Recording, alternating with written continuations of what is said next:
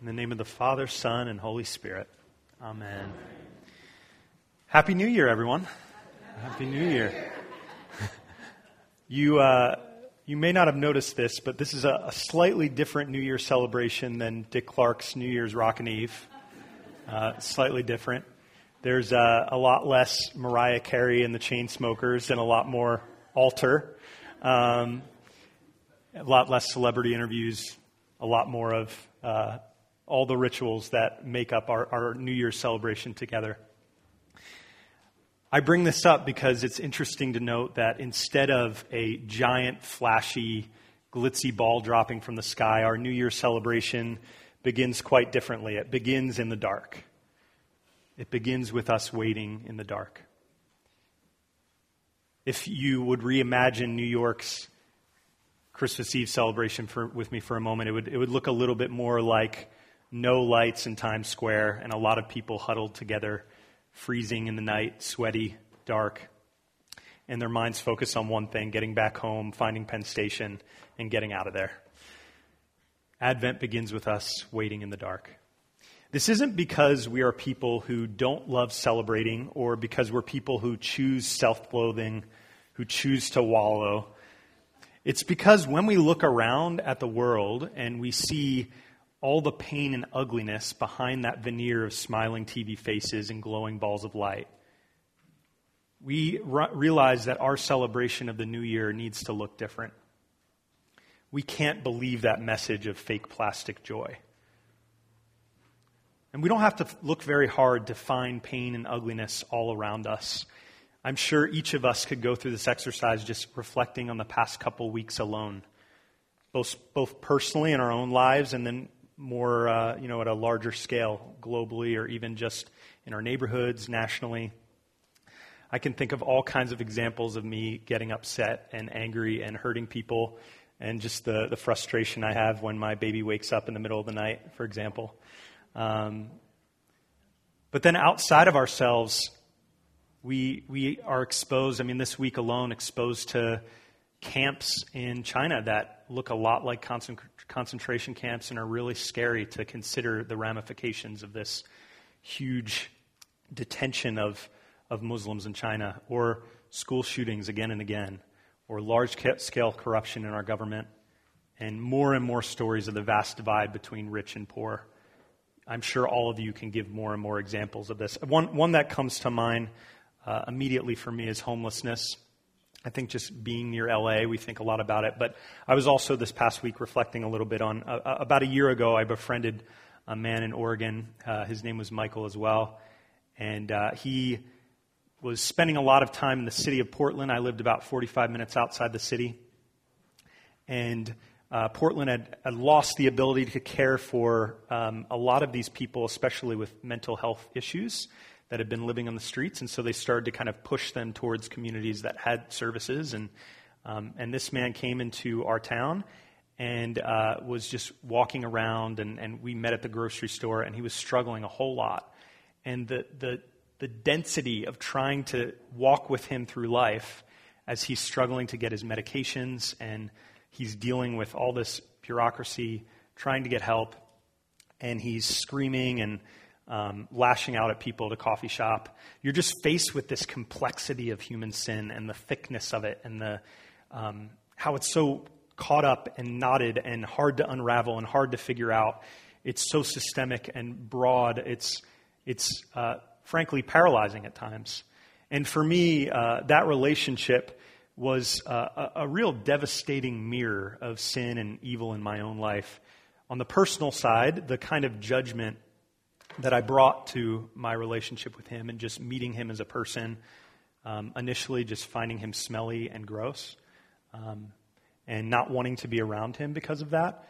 Uh, and, and acknowledging within myself a lack of generosity that I've had towards other people like him because I didn't know their story or, you know, I might have had good reason because I felt gypped by someone who I saw in the same corner telling a different story each time or whatever it was. But, but there was a lot of stuff that um, that exposed to myself. And that it was also a devastating mirror for our culture of, of the sin and the evil that, um, that had desensitized me to stories like this because I'd seen it so much and because we'd seen it so much. All this to say, this one example, I imagine, opens up for you others example, other examples that displays very clearly that we find ourselves in the dark. That Advent appropriately begins with us waiting in the dark. Our um, Advent hymn, the opening hymn today, which is probably the Advent hymn, O come, O come, Emmanuel, um, and is, is derived from and inspired by uh, prophecies in Isaiah attest to this really well. We may remember rejoice, rejoice in the chorus. That might be the words that stick with us. But if we spend some time in those verses, there's some heavy stuff there captivity, mourning and exile, the clouds of gloomy night, death's dark shadows, our sad divisions. These are themes that pop up all over the scriptures, especially in the Old Testament. Sometimes they get a bad rap because the Old Testament seems like it's filled with so much violence and darkness and gloom and um, stuff that we wouldn't want to propagate and repeat. Why is the scriptures bringing this stuff up? And I, I think one thing that Advent can teach us is that our God and the church wants to remember that we don't live in this happy, joyful, fake plastic world. Advent reminds us that we live in the dark. Our scriptures prevent us from denying the reality of the world around us, that we live in the dark. This is true in a lot of the apocalyptic literature we come across in Matthew 14, which we read today, attests to this very thing. Right at the beginning, it says, Immediately after the tribulation of those days, the sun will be darkened, the moon will not give its light, the stars will fall from heaven, and the powers of the heavens will be shaken. There's a, a bit of variance in the history of interpretation of some of these verses. Sometimes People see it as uh, looking forward to the destruction of the temple after Jesus was around in, at the beginning of the um, AD. But uh, others would say it's, it's uh, looking to Jesus' second coming at the end of time. Whatever the case might be, it's clear that we live in the dark. We could spend more time there. Whatever it's saying, we live in the dark. Advent finds us in the dark. And, and the question that I think um, arises for us, or at least the, one of the first questions I want to ask, is what do we do in the dark? I know that we care deeply about addressing or trying to solve these problems we, we confront, this evil we see, this sin we see both in ourselves and in the broader world. And I believe that most people have this innately good desire to do that. I believe that the image of God, even if they don't believe in God, that God has imprinted on them um, a desire to, to be like God in some way and to, to see and thrive in a good world. I also know that we as Christians are called to help. This is very clear to us. This past Thanksgiving, a couple days ago, I, uh, I preached and, and reflected a little bit on James 1. And in James 1, it's very explicit that religion that is pure and undefiled before the God the Father is this to visit orphans and widows in their affliction us caring about people in the dark is central to what it means to be a Christian. But when we keep on confronting all these things, at a certain point, we begin to ask ourselves, what else can we do? Can we solve these problems? All the technology in the world doesn't seem to be able to save us. It doesn't seem to be able to solve this homelessness problem. Sometimes it looks really great. A problem will be solved in one neighborhood, but then it's exported elsewhere either overseas or in a different neighborhood with gentrification or something else. These, these issues are so complex, and, and when we seem to solve something, other problems always pop up. That doesn't mean we don't act, but we begin to feel a sense of paralysis at times. The reality of human sin, hunger, poverty, betrayal, pain is simply too immense for us. And at a certain point, whatever the example of human sin we begin to examine, personal, corporate, or both. Whatever sin that shakes our lives, whatever shakes evil shakes the world around us. When we get to the end of ourselves, we simply cannot do anything but sit in this dark that we find ourselves at the beginning of Advent and that the church in its wisdom has decided begins our new year, sitting in the dark. This is where we begin. we find ourselves watching and waiting in the dark. This isn't just something I say arbitrarily, it comes up all over scriptures watching and waiting. If, if you've been reading the Psalms in the daily office each month or um, going through a cycle every other month, You may have run into Psalm 130 several times, and um, this one has been ringing in my ears this week. The, the image of the watchman waiting for the morning. I wait for the Lord. My soul waits, and in his word I hope. My soul waits for the Lord more than those who watch for the morning, more than those who watch for the morning. If you can imagine uh, a watchman or a watchwoman in a, a town, an ancient town that's um, surrounded by darkness as the night comes, and any invader could easily sneak up and probably wouldn't be holding a flashlight and communicating they're on their way.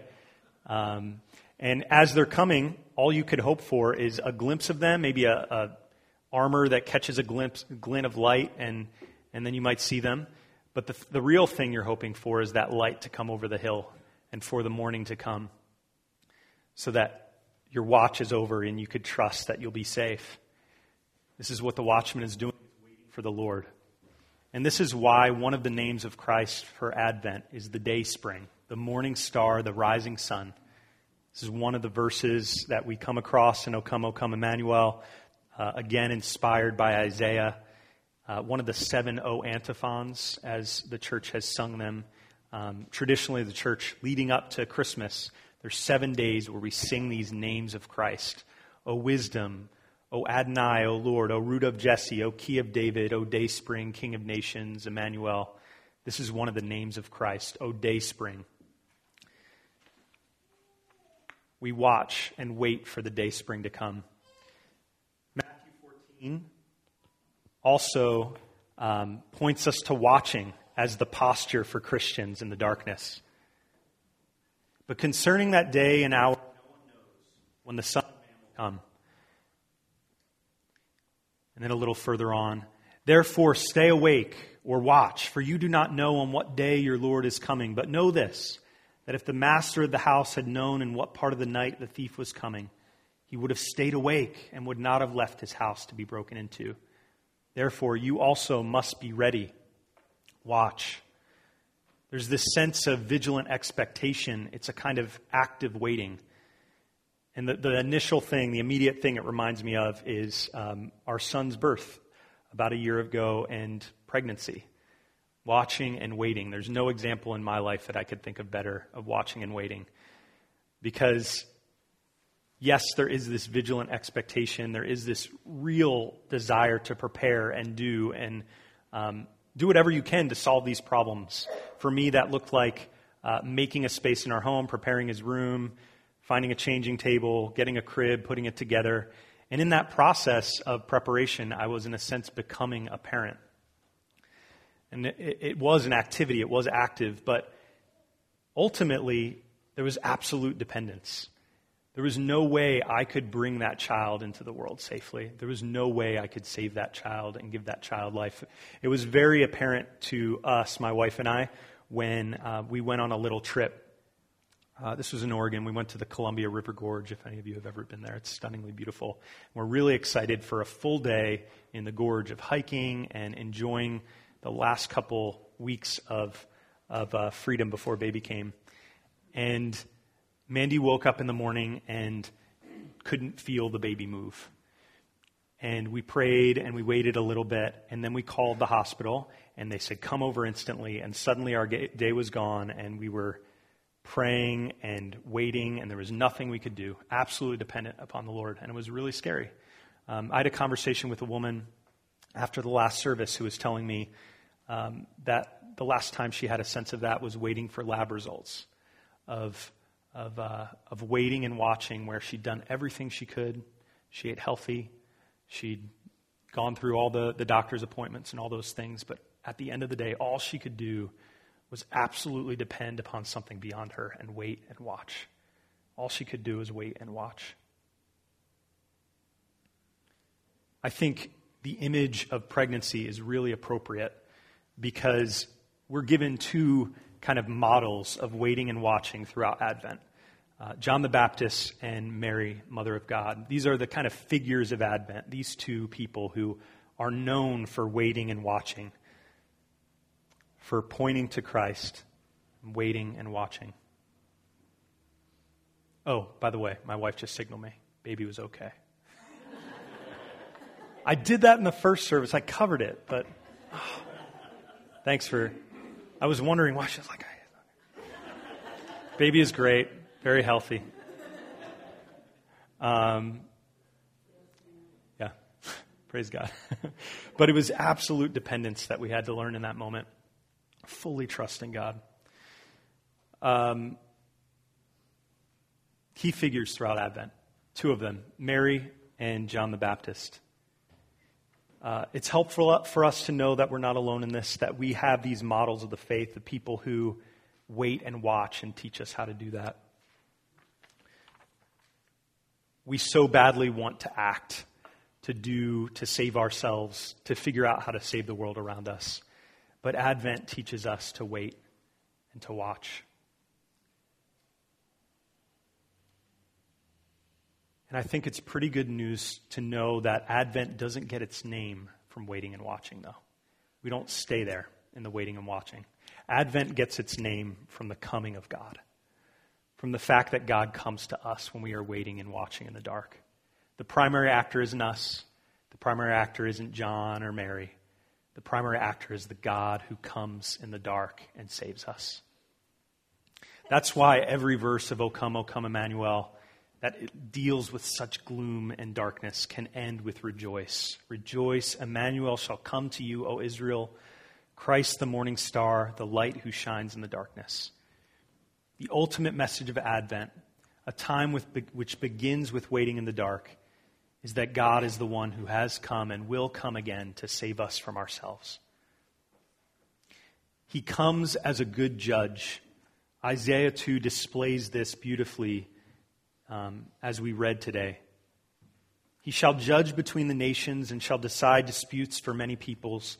And they shall beat their swords into plowshares and their spears into pruning hooks. Nation shall not lift up sword against nation, neither shall they learn war any more. O house of Jacob, come, let us walk in the light of the Lord. Our God comes as a judge. This sounds scary. I know it does for me, at least how I grew up thinking about God, the, the concept of a judge was really scary.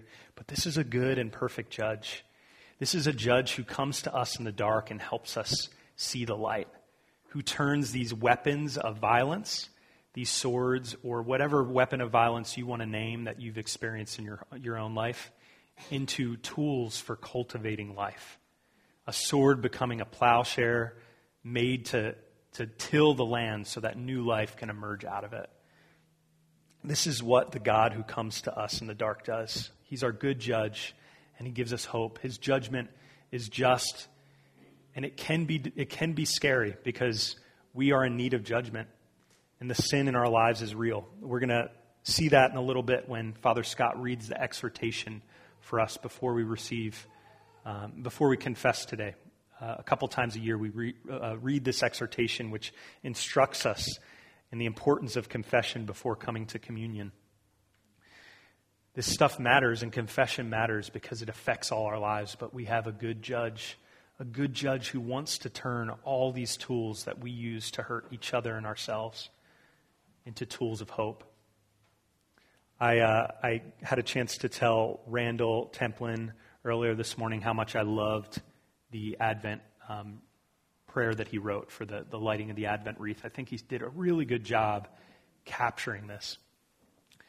He says, The candle, the hope, the Christ calls us to walk as though the day has dawned, despite every indication that night will last our whole lives, to dress ourselves in Christ, even though we are so comfortable in our sin, to bring a plowshare to a sword fight to bring a plowshare to a sword fight. That's the kind of great judge we have who comes to us in the dark.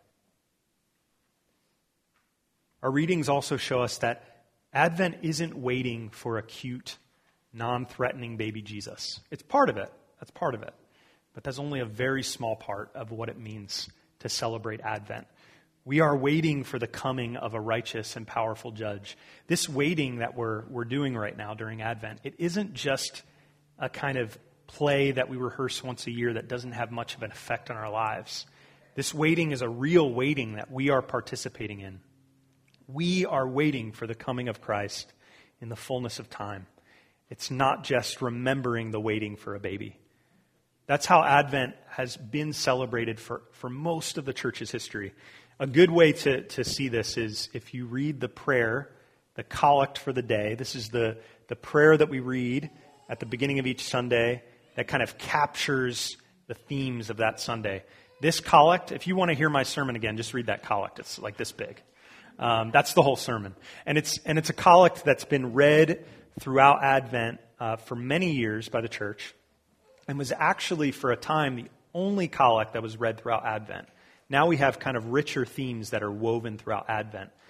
Um, but for a time, this was the only collect that was, that was prayed, which really shows you that judgment and waiting for the coming of Christ is the major theme of our waiting. It's what we're doing during Advent. It's not just some domesticated waiting for a, a precious little baby. This is something much deeper. We're watching and waiting for the righteous judge.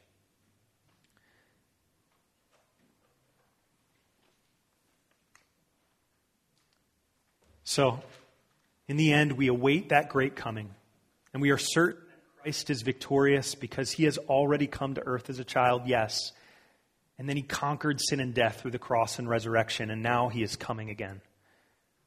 For now, we live in a world of darkness and shadow, but our God never leads us here hopeless and without light. The sun is approaching the horizon, and Advent is the pervasive reality of this Christian life. We are watchmen and women following the example of, of John the Baptist, of Mary, whose entire lives are Advent lives, held in tension between the darkness and the coming of Christ in the fullness at end of time. This isn't easy because it demands from us vigilant expectation. We're not just sitting, we're not just passive, we're not just watching people hurt and dying around us. We're called to care generously for those who are hurting for our neighbors, both Christians and not. That's central to the Christian life. But it also demands absolute dependence. Absolute dependence, like being a parent waiting for a child, like being a person who is facing um, maybe news of death or maybe news of, of health when waiting for lab results. This pairing of absolute dependence and vigilant expectation. We live between this, this these two times, the first coming of the Lord, immersed in this tension that we cannot save the world from this darkness, but we can point to the horizon and we can put on Christ, put on the armor of light, as our Roman readings touch on, as a beacon of light for those still struggling.